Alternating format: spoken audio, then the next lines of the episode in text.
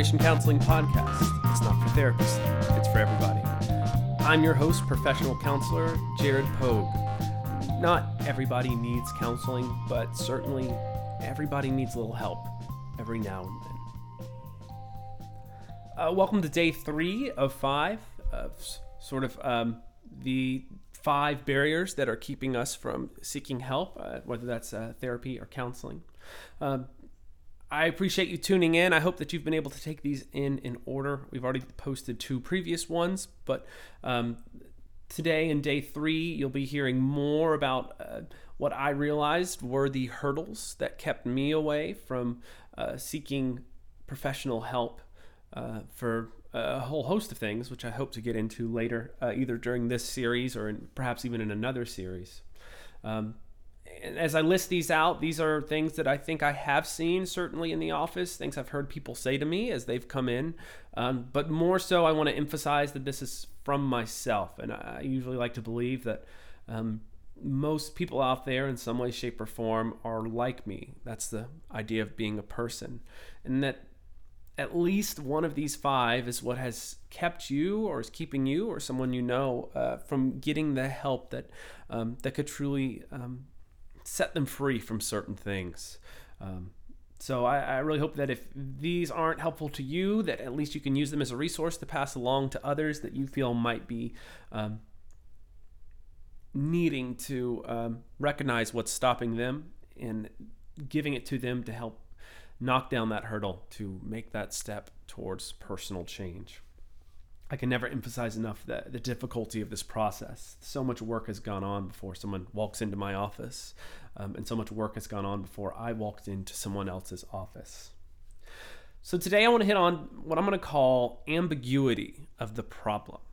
Sometimes when people come in, or in my case, when I was looking to go in, I, I didn't really know why exactly. I knew something was up. I felt the disconnect. I, I experienced the symptoms, as it were, but I didn't feel that I could properly state what I needed to state. So, as I was thinking about this, uh, I thought of sort of three subpoints uh, of the to note about the ambiguity of the problem. Number one is uh, in the state of a question what if I don't have the vocabulary to describe my problem? Um, in my profession, we develop a very notable, what I'm going to call an emotional vocabulary. Uh, it would make sense. Uh, these are obviously well beyond the ideas of things like happy or sad or blue or depressed. They, they get much, much more nuanced when I begin to describe a problem. Um, to me, they usually end up dealing with someone's humanity or their uh, relationship, uh, whether that's to a um, a spouse, a partner, or some sort of um, friendship, something like that.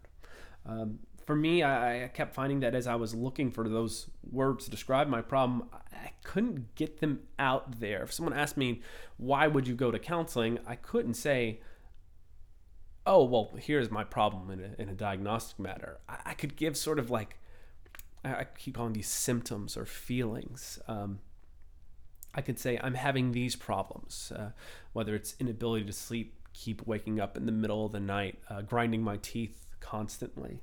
Uh, uh maybe it was uh, out of control eating, uh, or just the opposite, no desire to eat or do anything fun. things like that. I could describe those pieces. I would encourage anyone to use that if you talk to someone and you're describing these things, start with the symptoms sometimes and what's going on. Number two, when it came to ambiguity that I sort of ran into, was how do I know if my problem is something a counselor can help me with? Uh, that was a hard one because I really like to think of myself as someone who's skilled with a um, a host of concerns. But how could I know that what I was facing, someone else could help me with? Certainly goes back to episode one, as you heard me talk a little bit about my own pride, uh, sort of stopping me and that desire and ability to pull myself up by my own bootstraps, and how I really had to recognize no, um, maybe sometimes we have to pull ourselves up um, in certain small situations, but most of the time we have people and uh, professionals we can rely on for help. No man is an island. So, how do I know if my problem is something a counselor can help me with?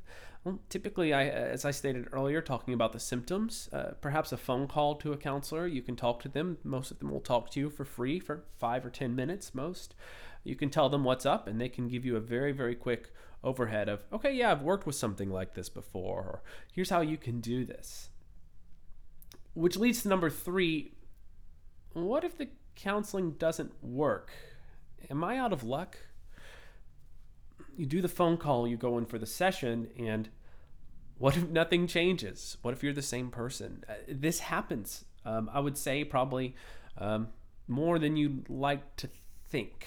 Uh, I can't give you an exact number on that. I would say um, maybe uh, one out of every 10 that come in, perhaps up to two out of every 10 that come in, uh, might find that there is just no um, change they were looking for it took me a long time because I was very afraid of that idea of like, what if it doesn't work? What if I'm really that broken? Uh, at that point, I didn't know. I was very scared of that question. And I realized there's medical solutions to things too. Typically, when something's so broken, there's always a reason for it. For some people, there is a need for uh, a medical oriented intervention. Uh, so, just because traditional talk therapy doesn't seem to have the solution that you want, uh, it really helps. Uh, I'd say two things: is one, give it a little bit more time before you jump ship, and two, talk to the counselor about a medical diagnosis. It may be that the reason it's not working is because there's this giant medical barrier that can be easily remedied. Um, looking at things like obsessive compulsive disorder is one of the most well treated disorders when it comes to medication, uh, unbelievably so. Uh, I've, I've seen it so many times in my own office and, and just keeping up to date with so many things. It's it's been amazing to see how that medication then pairs with counseling to make some really true changes. So if the counseling doesn't work, that's not necessarily a bad thing. In fact, it might help you uh, realize, yeah, you can't do this on your own. There's something medical in the background. Let's check it out. Um, thank you for joining me on sort of the issue of ambiguity. This is day three of five of um, essentially the hurdles that keep us out of counseling.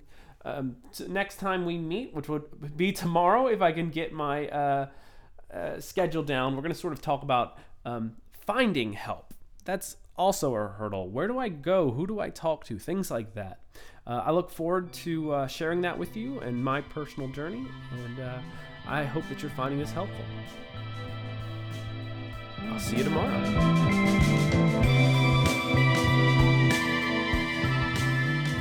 Thank you for listening to the Restoration Counseling Podcast. The Restoration Counseling Podcast is a product of Restoration Counseling of Atlanta, a provider of professional counseling services in the greater metro Atlanta area. If you are interested in pursuing any of our services, if you would like to contact Jared about the podcast, or if you have a notable mental health story that you'd like to share to help inspire others, uh, please reach out to us at info at restorationcounselingatl.com. Again, that is info at restorationcounselingatl.com. Thank you.